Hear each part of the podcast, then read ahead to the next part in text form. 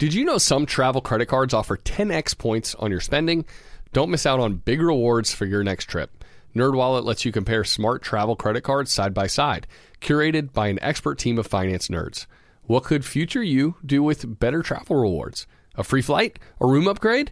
Don't wait to make smart financial decisions. Compare and find smarter credit cards, savings accounts, and more today at nerdwallet.com. Reminder, credit is subject to lender approval and terms apply. NerdWallet, finance smarter. In recent weeks, we've really focused on some ways that listeners can boost their income. Uh, so whether that's through starting your own side business and growing your network like Hala talked about, or when we talked with local realtor Alan about diving into investing in real estate, well, what better way to test the waters? While you are away, your home could also earn extra income. That's right. Your empty space could be an Airbnb while you're traveling, because that's all you need to become an Airbnb host. It's a lot easier than you think, and you don't need to Airbnb your entire house. You could just host your extra spare room. Your home might be worth more than you think. Find out how much at airbnb.com/slash host. Supercharge your work decks with AI-powered Canva presentations. All you do is start with a prompt. You describe your, your presentation in a few words, and Canva presentations will generate captivating slides that you can then customize in seconds. Canva presentations are designed for every workplace and every department. Whether you work in sales, marketing, HR, ops, and more, Canva presentations can generate any deck you want for work. Sales decks, marketing presentations, onboarding plans, you name it. Any department can save time on any presentation with AI. Generate slides in seconds with Canva presentations at canva.com, designed for work. Upswell Marketing would like to remind you that when customers choose your small business, they're really choosing you. So focus on super serving your existing customers and let Upswell handle the pipeline generation of new leads and customers. Upswell specializes in developing customized direct response campaigns and is now offering a no obligation free assessment of your current marketing strategies. Not to mention, new customers also receive 15% off their first order when they mention that they heard about Upswell on this podcast. For more information, visit upswellmarketing.com. That's upswellmarketing.com. Welcome to How to Money. I'm Joel. And I am Matt. And today we're discussing simple and smart investing with J.L. Collins.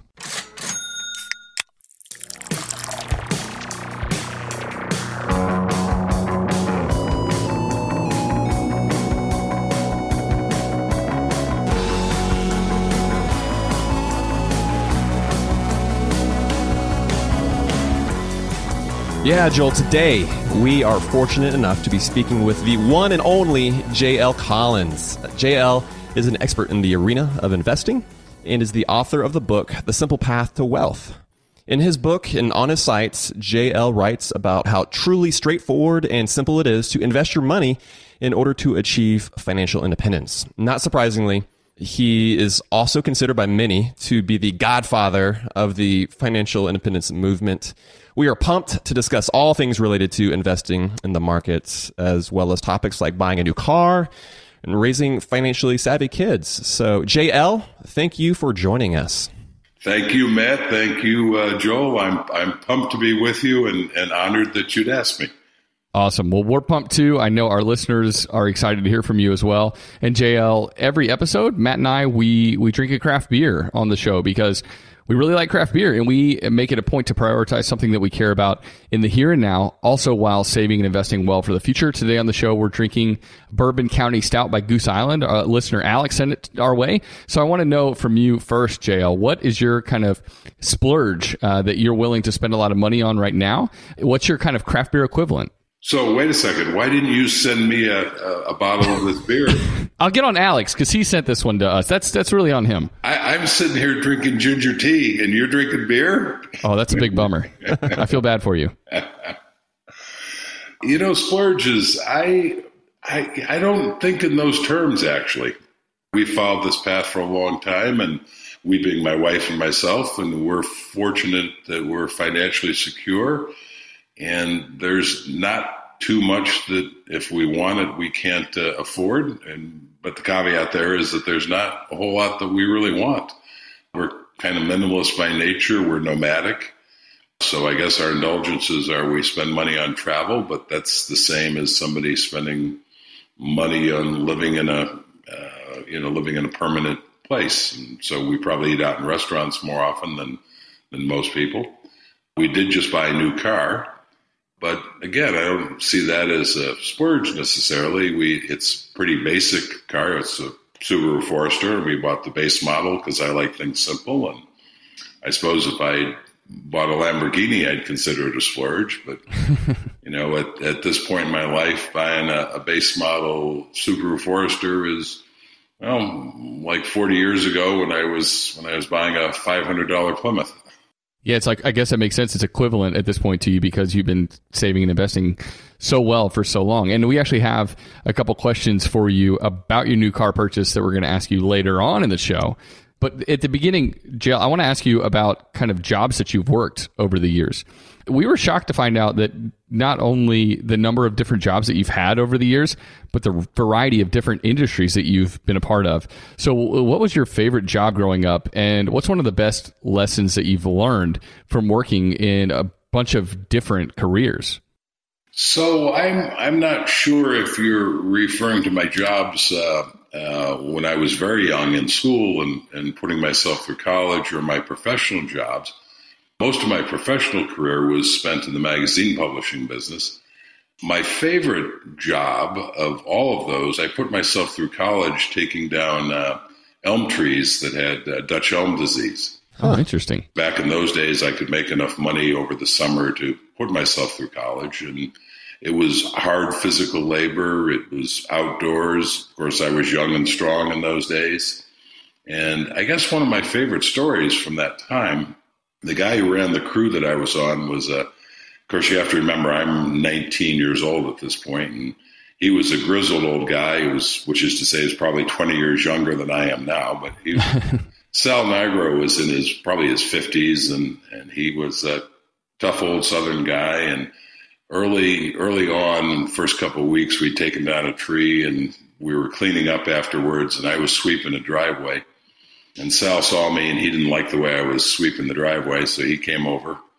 And my nickname was Professor because I was the only college kid they'd ever hired. And huh. he grabbed the broom away from me and he said to me, Professor, when you go through life, always know that there's a right way to do something and a wrong way to do something. And I'm going to show you the right, right way to sweep this driveway. And he did. And I've always remembered that. And everything in life, there's a right way to do it and a wrong way to do it. And it's worth figuring out what the right way is. Yeah, that's, that's very cool. So, I mean, I'm curious too, JL, like what was it about that specific job that you were drawn to? I mean, just was it kind of being outside, being outdoors, working with your body? Yeah, exactly. It was very, you know, again, I'm 19, 20 in, in those days. I, I'm young, very strong, and made me stronger. It was physical. You know, I liked the, the guys I was working with were very different than the people I went to college with.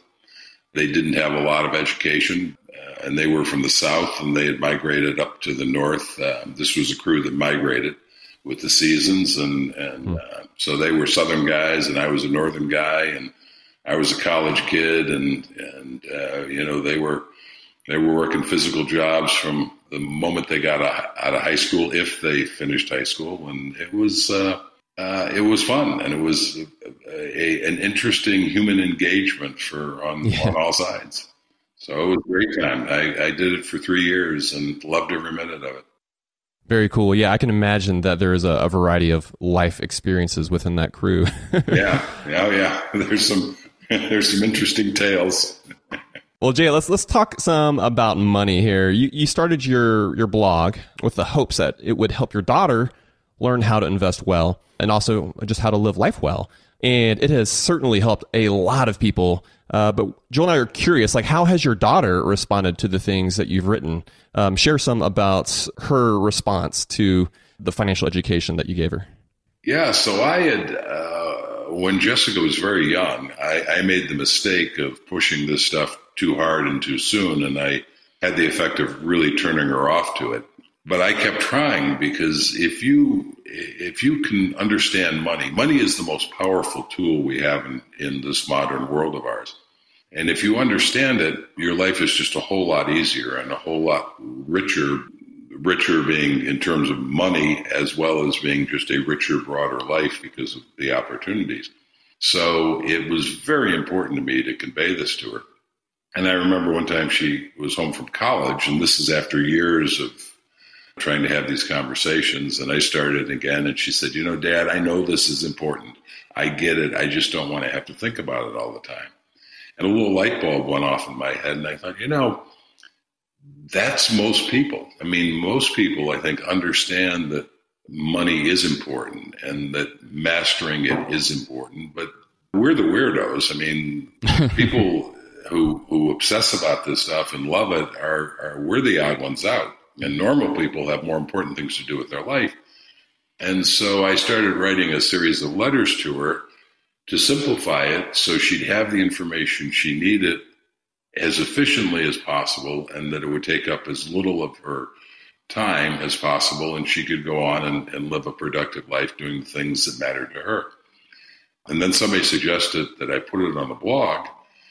And I thought that'd be a great way to archive the information. I never dreamed that it would grow into the audience that it now has. And, and I never dreamed that it would impact as many people as, as it has.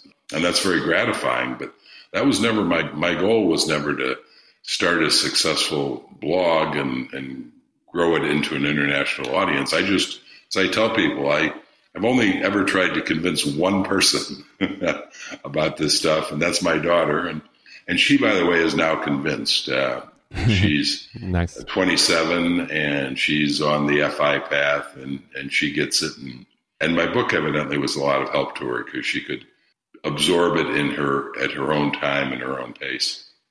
Well, that's great. I, I think what you're saying too is that the way that we communicate some of these things because as uber financial nerds, you know, Matt and I think about this stuff a lot. JL, you think about this stuff obviously a lot. And most people out there aren't thinking along those terms. So it's it's really incumbent upon us to make it easier for people to understand the the way they approach money. And so that's really our goal here. And I know you've done a great job with that as well. I want to ask you another question on the topic of, of kids. Matt and I, we've got small children. Uh, he's Matt's got four kids. I've got three kids. Uh, but you have re- raised a full fledged adult. So uh, we want to know, like, what have you and your wife learned over the years about raising a money responsible kid? And also, are there any uh, tips that you guys have found? Any any things that worked for you both to get on the same page as you were raising Jessica together? Well, as I, as I just admitted, I, I probably didn't do a very good job when she was young of introducing her to money. And, and as I say, I pushed it too hard and too soon. More broadly, I, I would say my observation with kids is I, I think that parents really have very little uh, ability or control of making their kid great or or good. I think that's internal in the kid. I think parents have an enormous amount of ability to mess them up, and unfortunately, that happens too often. And so, I guess my my advice would be a light touch works. I mean, the best thing I did with Jessica was, for the most part, I, I stood back and and and let her run and uh, and let her blossom and didn't get in the way. And uh, sometimes doing nothing is the most powerful thing you can do. It's kind of like investing. You know, you you you get a couple things right in the beginning, and then you just step back and leave it alone, and don't don't keep tinkering with it. Don't keep pushing at it all the time. And it's probably the same with kids. You know, you get the basic things right. They they pay much more attention, in my experience, to what you do than what you say. So if you're setting the right examples for them, then have a light touch. Uh, you know, Jessica has, has, has said to me on many times, and my wife used to say that, that, you know, she's absorbing more than you realize. And I think in her teenage years, she didn't want to let me see that, you know, as part of keeping me in my place, maybe. Uh, and she did. And as she was older and became more of an adult, we had those conversations. And as when she went off to college and she realized that this wasn't common in the households of her friends. I mean, most of their parents never talked about money to them, and they were absolutely clueless about it. And I think she began to value it more, particularly when she realized how much she had absorbed, maybe without even trying, how much more she knew than her peers. So I think that gave her an appreciation of, of what the message was. And then, of course, as she's entered into her career, she sees it more and more clearly. So I think patience and, and going slowly and having a light touch would be the advice I'd offer for what it's worth. No, that's super helpful, JL. Uh, all right, so we really want to get into talking about investing with you, and in particular because your book, The Simple Path to Wealth, is one of my personal favorite investing books. So we'll get to some questions on that with you right after the break.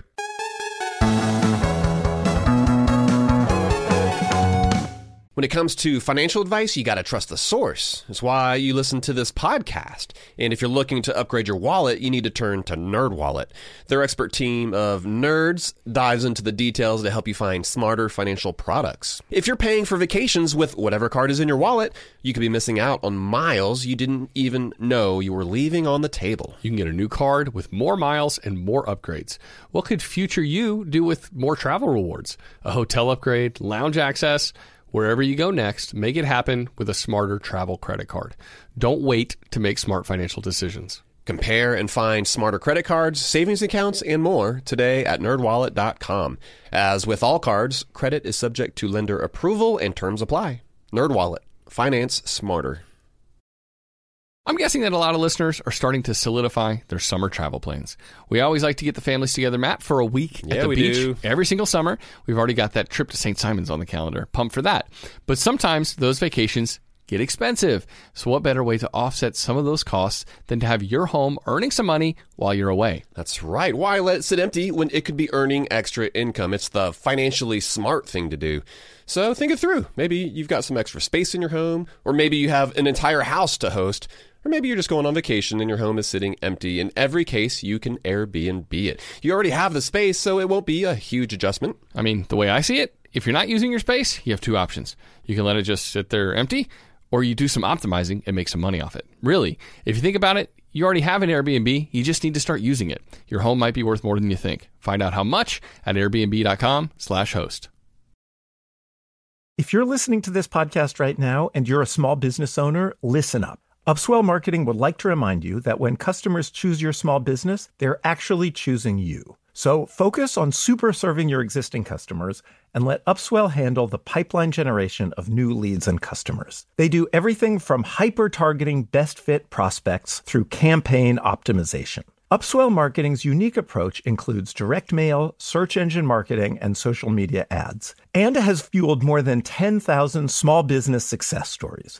Upswell specializes in developing customized direct response campaigns and is now offering a no obligation free assessment of your current marketing strategies. Not to mention, new customers also receive 15% off their first order when they mention that they heard about Upswell on this podcast. For more information, visit upswellmarketing.com. That's upswellmarketing.com. And now a word from the show sponsors at Betterment. Do you want your money to dream big? Do you want your money to be a total self starter? Are you annoyed that your money doesn't work hard enough?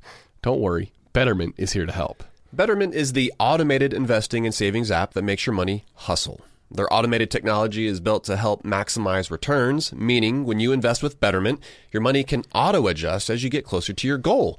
Rebalance if your portfolio gets too far out of line and your dividends are automatically reinvested. That can increase the potential for compound returns.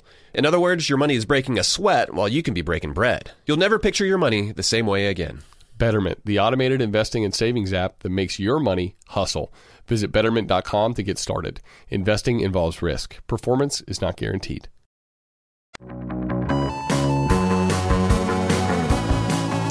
All right, we are back from the break in. We're here with JL Collins talking about simple and smart investing.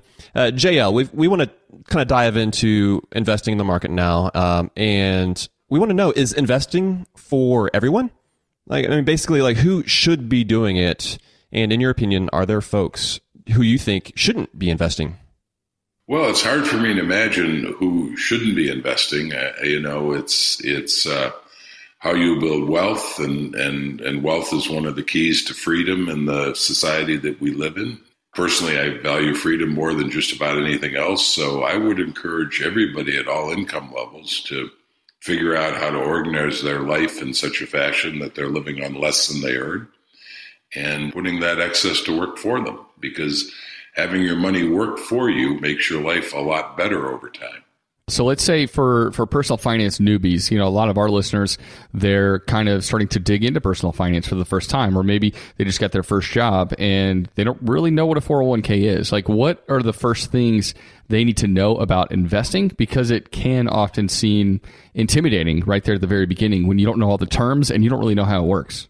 Yeah, I think that's tough because it's it's one of those things with where to a certain extent you need to know everything. So from the beginning, and that's that's almost impossible. What do I mean by that? Well, if you're looking at a 401k and trying to decide what to do with it, you have to understand what a 401k is, and you have to understand a little bit about how it's going to impact your tax situation. And then you have to understand a little bit about the investments that your particular 401k is offering you and why some might be good and some not so much. And so I guess my my first piece of advice, and, and I don't mean this to sound self-serving, but find a, a blog like mine and read through the stock series or my book, The Simple Path to Wealth, and read that and perhaps a couple of other things. So you get a, a more holistic view of what's involved in these things in investing. Because until you do that, you really can't make a good decision on a 401k with just a little bit of information. So I think my first bit of advice would be to step back and educate yourself and then go back to the 401k. Now, having said all of that, with a 401k, I would certainly open it right away and I'd begin putting money in it. And if you were confused as to what investment choice to make, I would start with a money market fund, which is just like a bank account. It's not where you want to hold your money long term, but until you figure out which of those things to uh, put your money in, uh, that's a good place to begin holding it. And you certainly want to go into your 401k and capture any match that your company is offering. And a lot of companies uh, offer a match up to a certain percentage that you're putting in, and that's free money. So if they offer a match up to 4%, say, of whatever you put in, well, that's an immediate 100% return on, on that money. So you definitely want to get that going right away.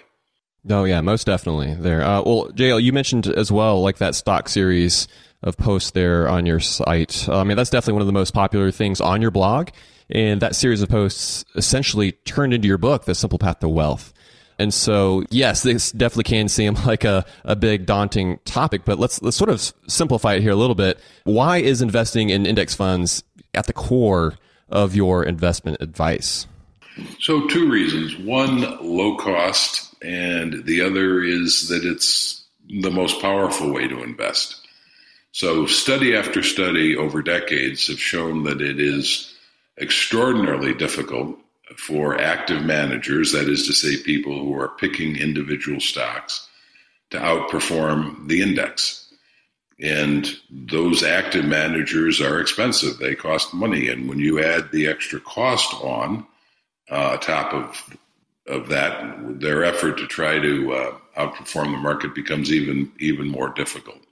So maybe we ought to take a moment and say, what is what does it mean when you say investing in an index fund? There's all kinds of different index funds out there, but basically it's a pool of money, and a mutual fund or an exchange traded fund that tracks a certain index. Uh, it could be a very specific index like gold and precious metals, or it can be what I favor, very broad index, in my case, the total stock market index fund, where that invests in every publicly traded uh, company in the United States. And that's what I recommend. So, to back up a little bit to your 401k question, if somebody were to listen to this and say, okay, I know I want to buy that broad based total stock market index fund, how do I find it in my 401k? How do I know which one that is? Well, the easiest thing to do is to find the column that shows the expense ratio, the expense of the of the fund, and you'll see a percentage anywhere from one point something something to point zero something. And you just run your finger down that column and look for the lowest numbers and you those will be the index funds. And then you look at them more closely, and there'll only be a couple of them. And you can see is there a total stock market index fund? And if it is, then if you want to follow my advice, you've you found what you're looking for. If there isn't, there's probably an S&P 500 fund, which simply invests in the 500 largest U.S. publicly traded companies, and that works just as well. So there's no reason to obsess over over the fact you might not have a total stock market fund. An S&P 500 is is fine, and my experience, the vast majority of 401ks offer offer that. That's great advice. And JL, you know, headlines every day are touting new highs in the stock market or great terrors anticipated for the stock market. You're going to find both almost every day, at least right now. And uh, two articles in the stock series that you wrote back to back are entitled The Market Always Goes Up and also Most People Lose Money in the Market. Those two things seem irreconcilable. How can they both be true? well, Warren Buffett. Uh uh, had a had a comment, and I'm trying to remember it exactly, and I won't get it exactly, but something to the effect of looking back at the last century, the 20th century. He said, you know, in in 1900, the market was. This is measured by the Dow Jones, by the way, which is the only index that goes back that far. And Buffett said, you know, the Dow Jones was something like 60 in 1900, and in 2000, it was, uh, I don't know what it was, 12,000 or some, 11,000 something. He says, How does anybody lose money in a market like that? And the answer is they try to dance in and out of the market. They try to time the market, and nobody can successfully do that over time. So if you buy and you hold and you stay the course, then you get to benefit from the fact that while the market's very volatile, it always goes up. If you try to dance in and out, you are likely to hurt yourself. In fact, it's almost guaranteed that you will hurt yourself and you will be left bleeding by the side of the road and you'll lose money. And that's typically how people think of investing in the market if they don't do their homework and think, well, I should buy this hot stock or this hot fund. And then when it goes up a little bit, I should sell it. And then I find something else. And, and that's not what works. That's when people say that investing in stocks is akin to going to Las Vegas. That's the kind of investing that they're talking about. And in my mind, that's not really investing at all. That is indeed gambling. But in my stock series and in my book, I don't talk about gambling. I talk about investing. And that means buying the right thing and holding it for a very long time and ignoring the gyrations of the market. Right. Yeah. Ignoring what the media is, is pumping out and telling us. Well, like market timing, like it is virtually impossible to pull off, but JL, like, can we be more opportunists, like who pounce and invest a little bit more when the market is experiencing a decline? How hard is that actually to do. You know, we, we've, we've talked about dollar cost averaging and making sure that we're putting in the same amount regularly. But oftentimes, like we do in our real life, we're tempted to maybe invest a little bit more when you see something on sale. What are your thoughts on that towards the stock market?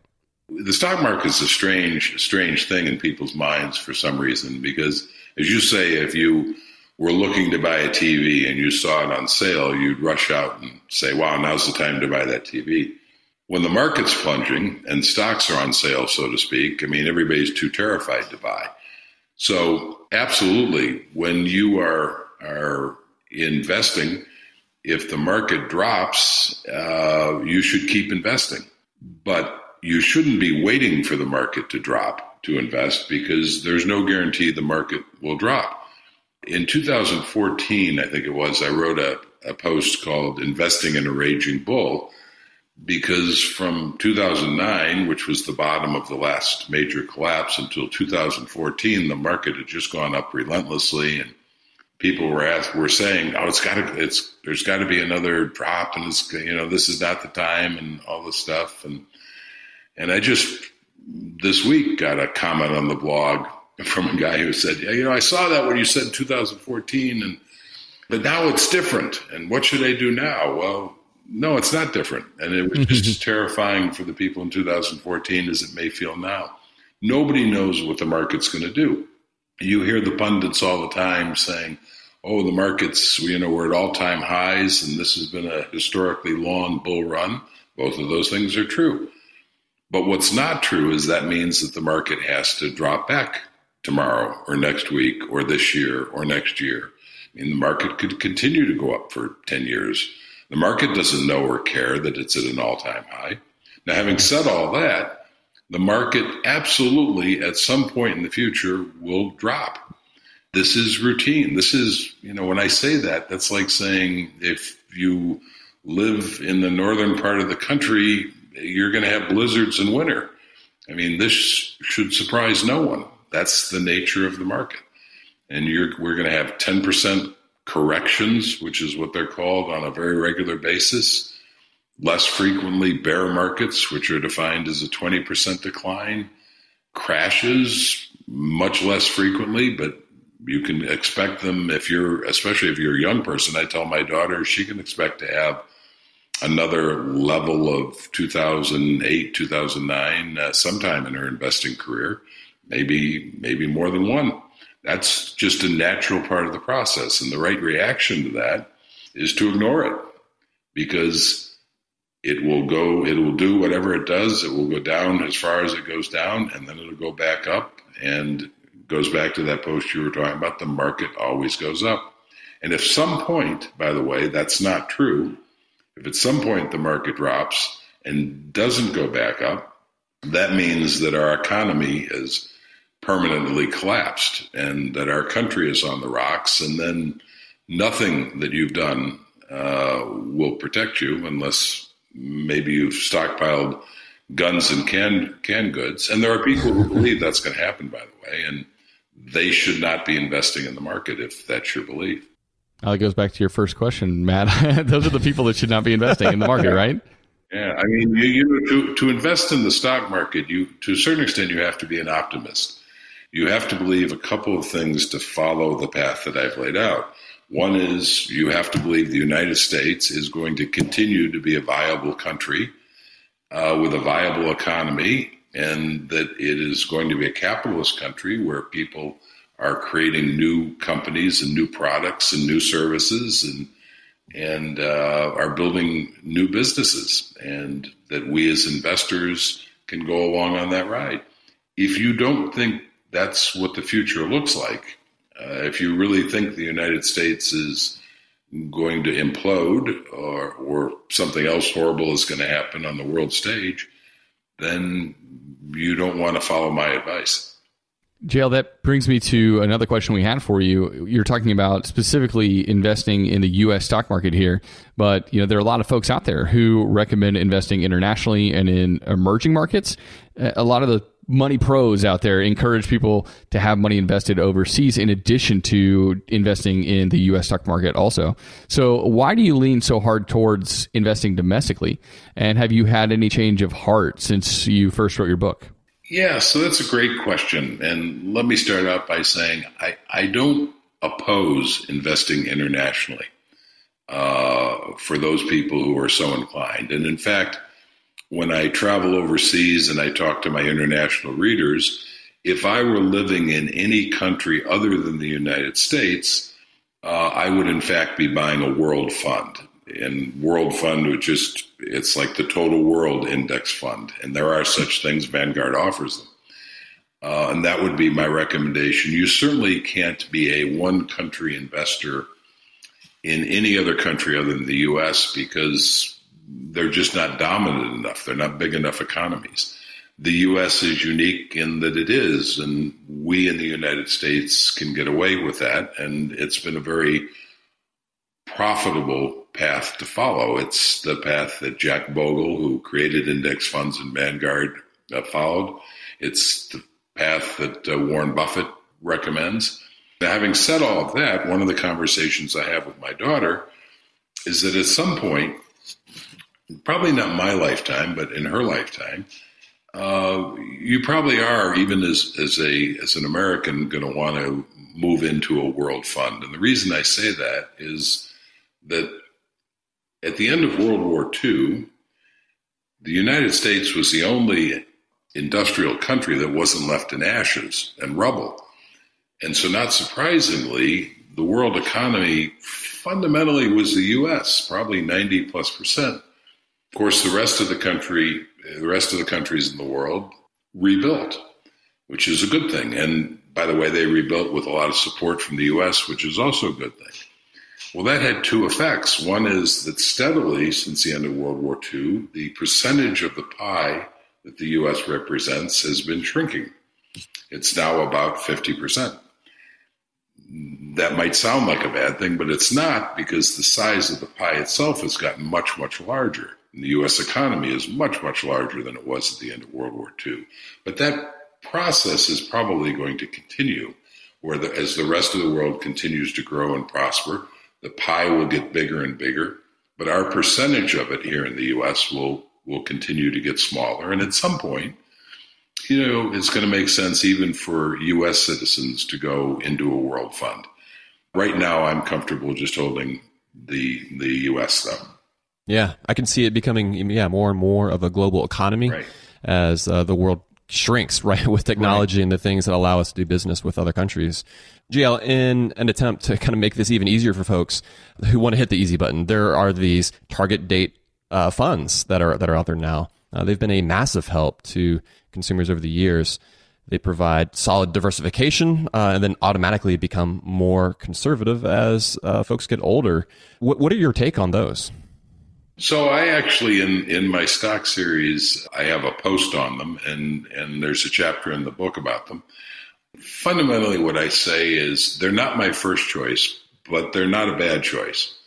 What I mean by that is is if you read through my stock series or if you read through my book and it makes sense to you and you understand it, it will be less expensive for you in terms of cost just to use the one or two funds that I recommend, the total stock market fund or the total bond fund if you need bonds in your in your portfolio. Those will have the lower expense ratios and so they will be less costly. If on the other hand you you read through those things, the stock series in the book, and you're still left scratching your head, this is just not your thing, it doesn't quite make sense a target date fund or a life strategy fund, which doesn't adjust as you get older, those those are two great options. They're slightly more expensive than than the path I lay out, but but uh, the path I lay out isn't going to resonate with everybody. It's you know different people understand different subjects better or less well than others, and so again, if you read my stuff and you find yourself scratching your head saying, yeah, I'm still not quite getting it. A target date fund's a great option. Cool. That's great advice. Uh, all right, JL, we got more questions that we want to cover with you, including we want to talk about your new car, which is named Steve, and we'll get to that right after the break. Steve 2.0. Oh, Steve 2.0. That's right.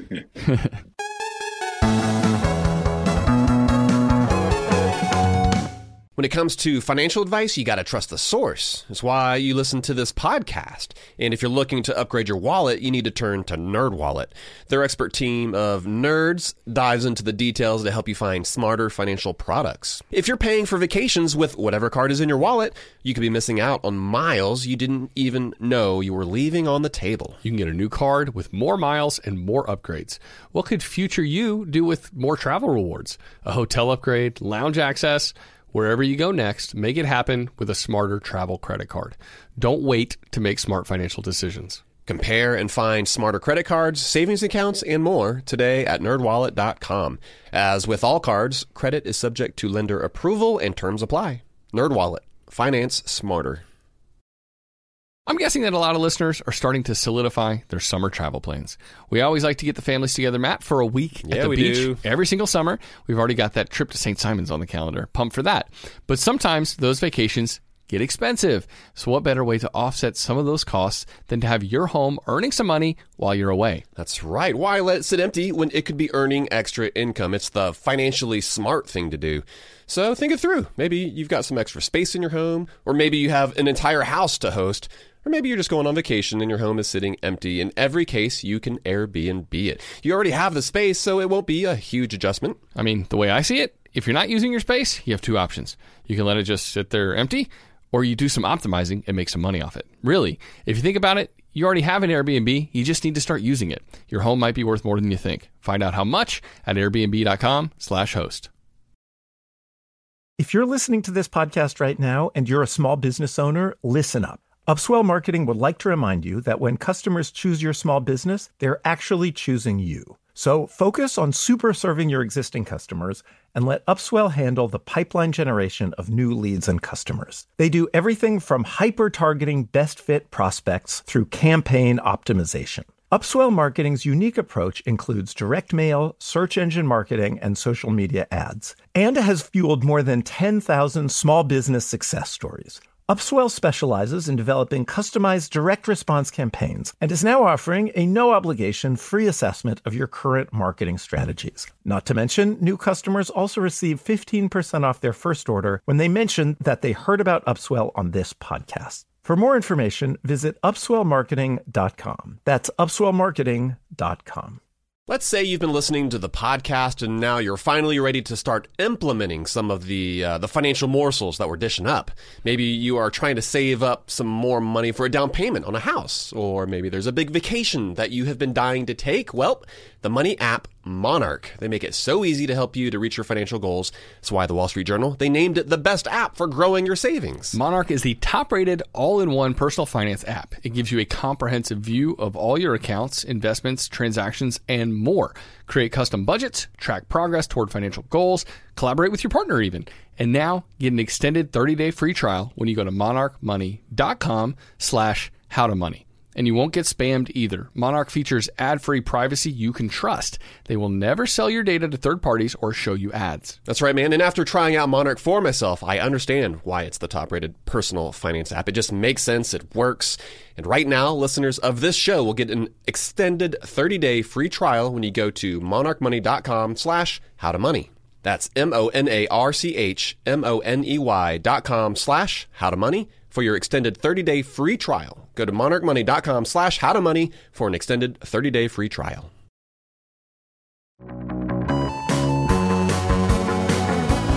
All right, we're back from the break, and we're talking with J.L. Collins, author of The Simple Path to Wealth. We just covered a lot of good stuff on when it comes to investing, but J.L., you had a, a great post recently about buying a new car, and you know, in the personal finance community, buying a new car can be considered kind of a financial faux pas. so, why did you make that decision against the advice of every other personal finance blogger out there? Well, uh, a couple things. One, we sort of touched this on, I touched on this in the beginning of the conversation. Money is relative, right? So my new car, uh, a Subaru Forester, costs slightly less than twenty five thousand dollars by the time I paid title and taxes and all that stuff. And twenty five thousand dollars for me at this point in my life is a very modest amount of money. When I was younger and poorer, I wouldn't have been buying a new car. I would have been buying a two or three or five thousand dollar car, and that would have been, interestingly enough, the equivalent amount of money. In fact, it would have been significantly more bigger expenditure than than this new car that we just bought. So that's the first point I would make. The second point that I think is really interesting is I'm kind of a you know money nerd and I like spreadsheets and I like tracking stuff. So I've had a lot of cars over the years, and I've kept spreadsheets for all of them. And the last Subaru, which we also bought new in 2007, and we just uh, sold this past fall when we got uh, that was Steve, and and we got Steve 2.0. And uh, when I look back at the spreadsheet and I look at my costs, it's really interesting that the actual annual cost of Steve, the first Subaru, it varied a lot year to year, but it didn't get cheaper as Steve got older. Now, I track a couple of key things that go into that. Number one is depreciation. Number two is maintenance and repair. And number three is opportunity cost because I pay cash for my cars, so I've got capital tied up. So in the early years, the big expenses are depreciation and opportunity cost. Because every year, you know, the value of the car drops, and so I readjust the opportunity cost to reflect that lower value because now it's only that much that's tied up. And then as you as those costs start to drop, the maintenance and repair costs start to rise. And it is remarkable to me that the most expensive year, and I don't have the spreadsheet in front of me, but the most expensive year of owning Steve was one of the later years, not one of the early years. Huh. And some of the least expensive years were later years when, you know, some years you have little or no repairs. But there's not a huge amount of difference. Now, having said all of that, if you're at the beginning of your financial journey, you should not be buying new cars. you should be out buying very cheap old cars and and uh, running them as cheaply as you can. That's what I did. But when you get to a certain level of financial independence, buying a new car is is not. there's a couple of caveats I have to put in here. Buying a new car the way I buy a new car is is not as big a financial faux pas as it might, as the common wisdom in the FI community suggests. Now the caveats are: I buy the base model of the car. I don't buy the fancy models because I like simplicity. So I'm buying it at the low end of the price spectrum. That means my depreciation is less because I'm starting at a, at a lower number. I'm not buying luxury cars, which depreciate much more aggressively than a car like a like a Forester or a Honda Accord or a Civic or a Camry or something like that. But it depends on where you are financially. For us, spending twenty five thousand dollars on a car is not a is not a big deal. Yeah, well, JL, on that, you, you, know, you mentioned how you actually purchased the vehicle. Let's let's talk through like the mechanics of that purchase. You had some great advice in another post there about actually purchasing Steve 2.0. the traditional way of buying from a dealer is is pretty crappy, but like some of the more modern ways don't necessarily get you the best price. So, can you share with our listeners uh, what your tactic was? Yeah, well, first of all, I'm I uh, with the caveat that I'm not an expert in buying cars. You know, I don't buy them all that often. But what I did, and I think it worked out pretty well, avoids going into the dealership and having them wear you down and and then you make bad decisions because you're tired and you just want to get it over with. So what we did is when I started thinking about getting a new car, I began reading and researching. Did I want to get another Forester or did I want to get something else? And so I did a lot of basic research on that. And then as I began to think more and more that another Forester made sense because we liked the first one and it fits our needs, we went and test drove the Forester. And we did that last spring just before we left. Uh, we spent last spring, summer, and fall in Europe because we're, we're nomadic, we travel a lot. So I test drove it knowing that I wasn't going to buy a, a car at that point because I was about to leave the country for half a year. But the test drive sort of confirmed that, yeah, this is the car that, that we probably want. And, and when uh, we got back to the U.S., I sent around an email to, I think, five dealers that, that were close enough that I'd be willing to travel to pick up a car. And I basically said, this is what I'm looking for. And, uh, you know, I'd like a, like a price from you. And this, by the way, my actual email is in is in. Uh, I did three posts on the car, and anybody who is interested can go to the blog and they can see the actual email. And one dealer didn't respond at all. Three others responded asking all kinds of questions because they they don't want to play the game the way I want to play it. Um, so you just have to bring them back to to square one, saying what you're looking for, and then one woman in particular was right on top of it. Over the course of going back and forth with emails, I eliminated two of the dealers and, and was down to the one woman and this other uh, guy, and who was actually in the closer dealership and wound up offering a slightly lower price. But Jackie, the woman who had just been so responsive right from the beginning, her price was very competitive, and I just liked the way she handled herself, and I felt comfortable that when I actually walked into the dealer to do the to do the deal, that there would be less chance of shenanigans at that point. So that's what I did.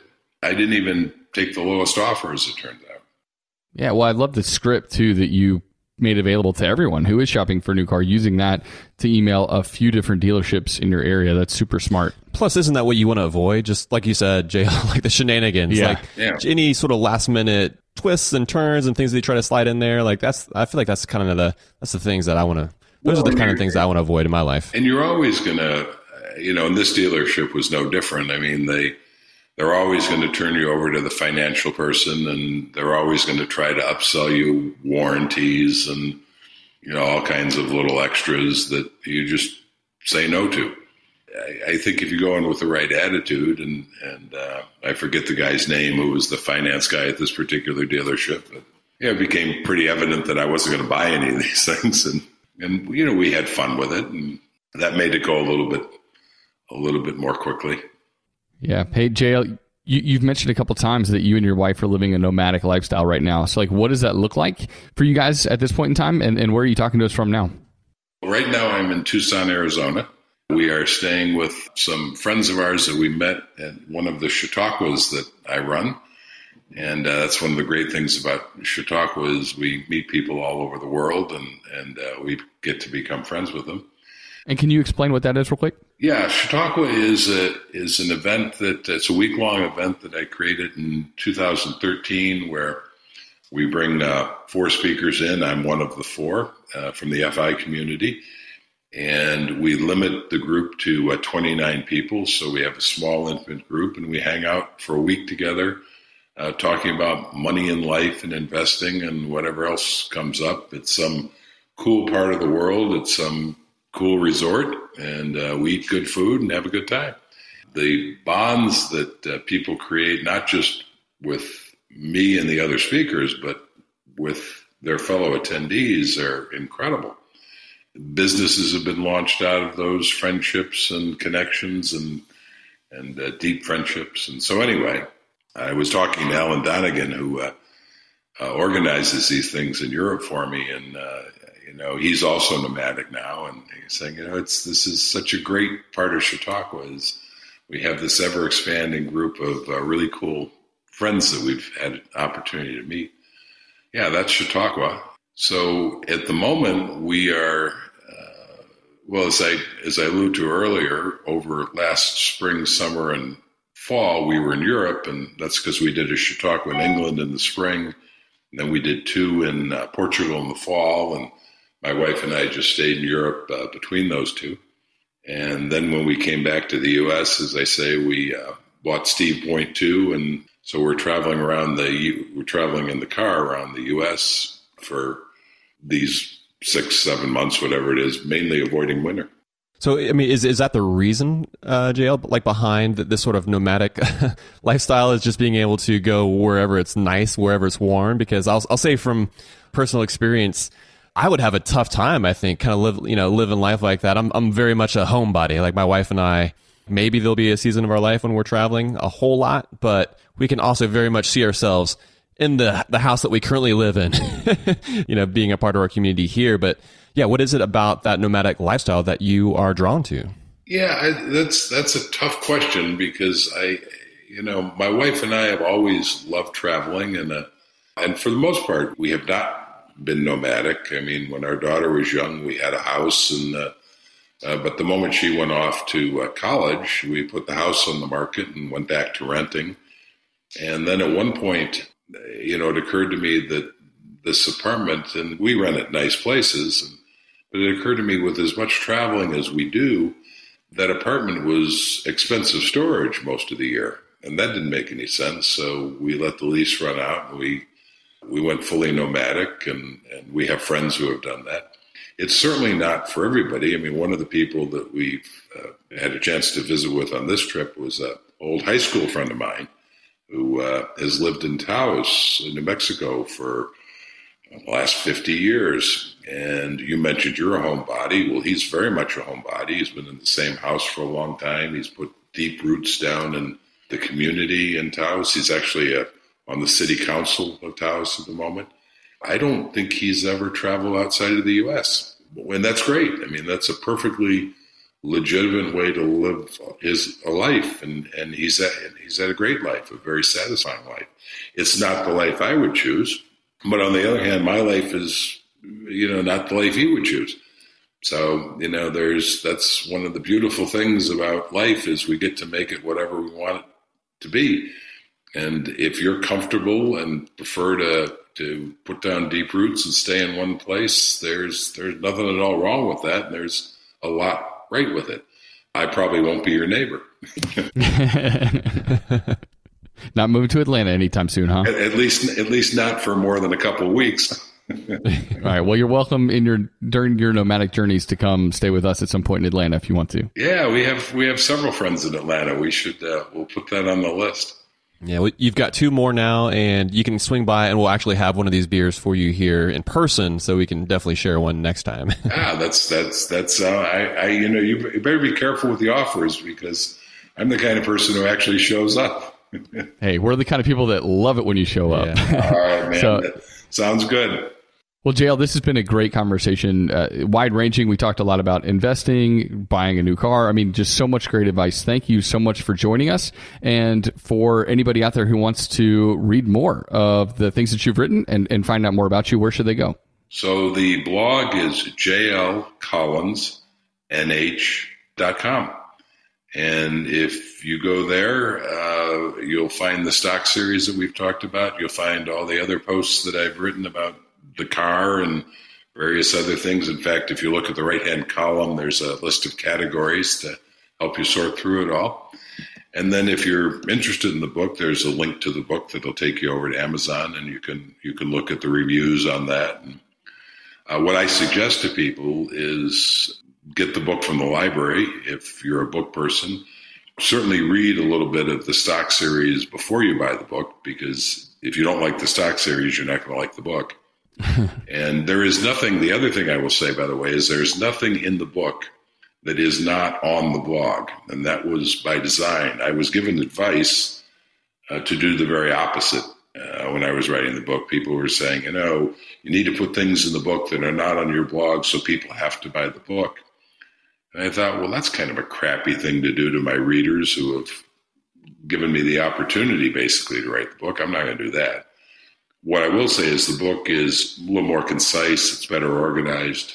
I won't say it, the writing's more polished. I will say I spent more time polishing it, so I'll leave it to readers to decide whether I succeeded. Awesome, JL. Well, this has been fantastic. Thanks again for joining us on the podcast. It's been entirely my pleasure. All right, Matt. I love me some JL Collins. That was a great conversation. The guy's been around a long time, and he's got a lot of wisdom in that noggin of his. Yeah, he, and he also has an amazing voice. I mean, that's not something we kind of warned our listeners about. Uh, he's got this kind of James Earl Jones esque voice. Right. I don't know much about uh, vocal composition, but is it a baritone? He's kind of got that rich, nice tone. Puts our crummy podcasting voices to shame, right? yes.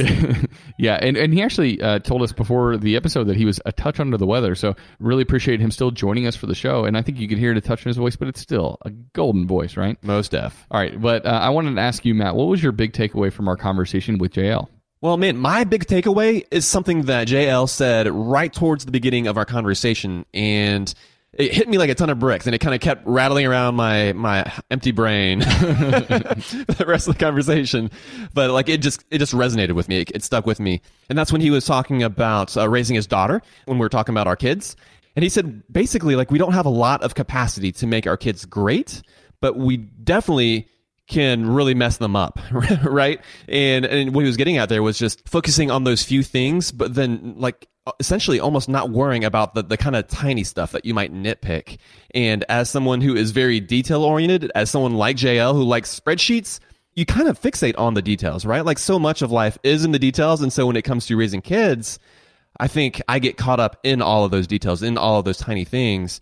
But a lot of times, like with investing, it's good to make sure that you have the essentials figured out, that you've laid a great foundation, and then maybe not worry about everything else quite as much. Yeah, it's great advice. All right, so my big takeaway was that I hope yours is investing related, by the way, because mine kind of was like parenting related.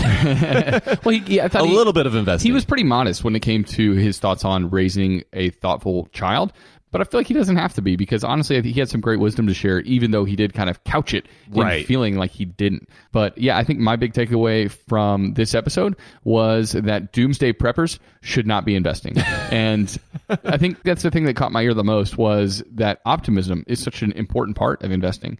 And we've talked about financial optimism before on the show, Matt. And I think, you know, I'm naturally optimistic, but I also think that the more and more that we tune in to the financial media, the more that we read the headlines, the more that we're watching CNBC on a regular basis, it's easy to to let those things seep into our brains. It's easy to get pessimistic about the future, the immediate future, and potentially the overall future.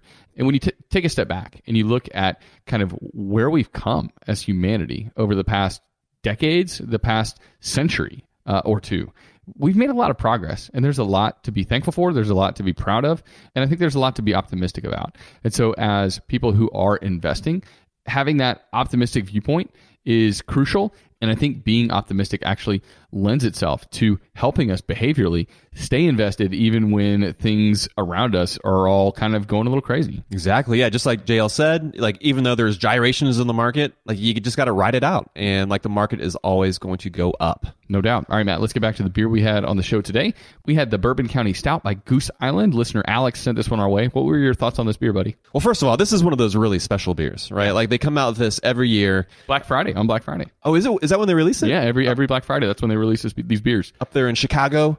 Well, that's at least where the brewery is from. Uh, Alex is out of Illinois as well. So yeah, Alex, thank you so much for this beer. So stinking good. It's it's a little bit higher in ABV, but it had this nice warming effect.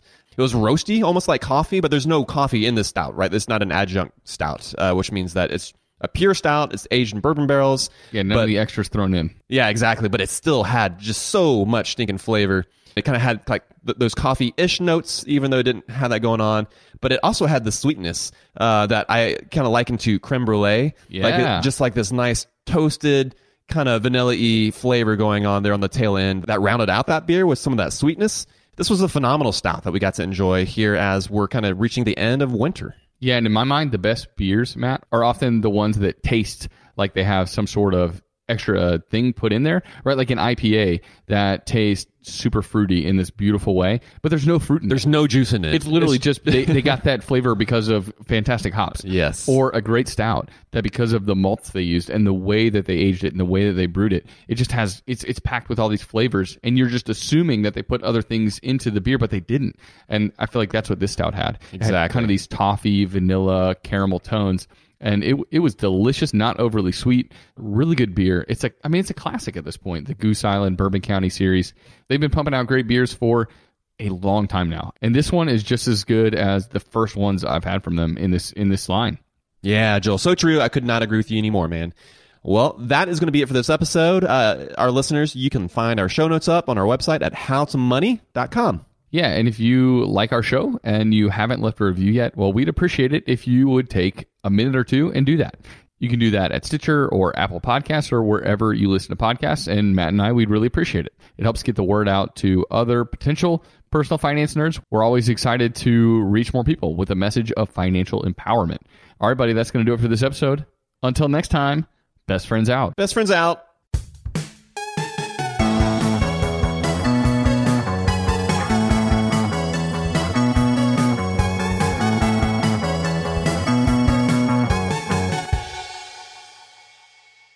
Upswell Marketing would like to remind you that when customers choose your small business, they're really choosing you. So focus on super serving your existing customers and let Upswell handle the pipeline generation of new leads and customers. Upswell specializes in developing customized direct response campaigns and is now offering a no obligation free assessment of your current marketing strategies. Not to mention, new customers also receive 15% off their first order when they mention that they heard about Upswell on this podcast. For more information, visit upswellmarketing.com. That's upswellmarketing.com.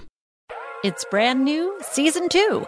I'm Marisa Thalberg. And I'm Stephen Wolf Bedata, and we're excited to be back having bigger, bolder, and always real conversations. Straight from the C suite front lines of marketing, media, and more. We have great friends joining from people you may know, like Wilmer Valderrama and Bobby Berk. And people you'll want to know. So grab a coffee or, hey, even an Aperol Spritz and come join us on America's number one podcast network, iHeart. Listen to brand new on the iHeart Radio app, Apple Podcasts, or wherever you get your podcasts.